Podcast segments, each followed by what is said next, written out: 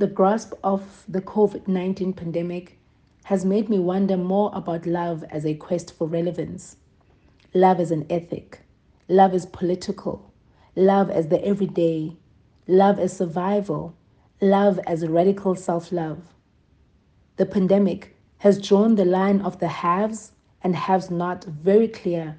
It has exposed us to the disparities, and if we claimed ignorance before, now we no longer have that luxury.